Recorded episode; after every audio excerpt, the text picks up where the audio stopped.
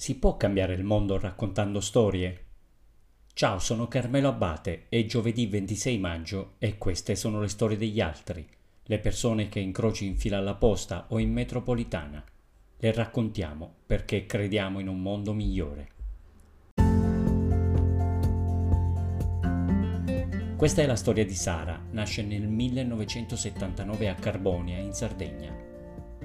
Sara vive immersa nel silenzio, osserva i compagni, immagina come sarebbe poter ascoltare le loro voci.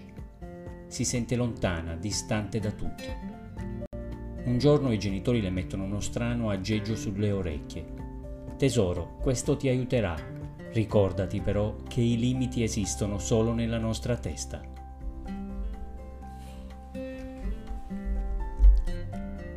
D'improvviso è il caos, la mente di Sara è attraversata da rumori spaventosi e allo stesso tempo bellissimi. Poco alla volta impara a riconoscerli e a parlare.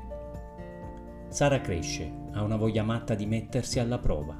Fa calcio, beach volley, tennis, partecipa ai campionati europei di pallavolo. Quando fa sport si sente libera. Impara il rispetto per gli altri e l'importanza di reagire davanti alle difficoltà.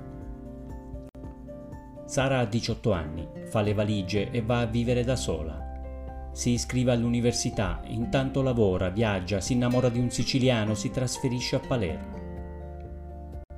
È spigliata, estroversa, ama i nuovi incontri e il confronto con altre realtà, anche se spesso si scontra con un muro di disagio e di imbarazzo. Alcune persone parlano così lentamente che per finire una frase ci vuole un'ora Altri condiscono ogni discorso con una domanda. Mi capisci? C'è chi ripete più volte la stessa frase, chi per levarsi d'impiccio si limita a gesticolare. Sara è frustrata, per fortuna ricorda perfettamente le parole dei genitori. Sara molla il lavoro, si dedica anima e corpo a quella che diventa la sua missione fa partire una campagna sociale sulla sordità, raccoglie storie di persone da tutto il mondo, condivide la sua esperienza, partecipa a convegni e trasmissioni. I limiti non esistono, non c'è libertà senza conoscenza.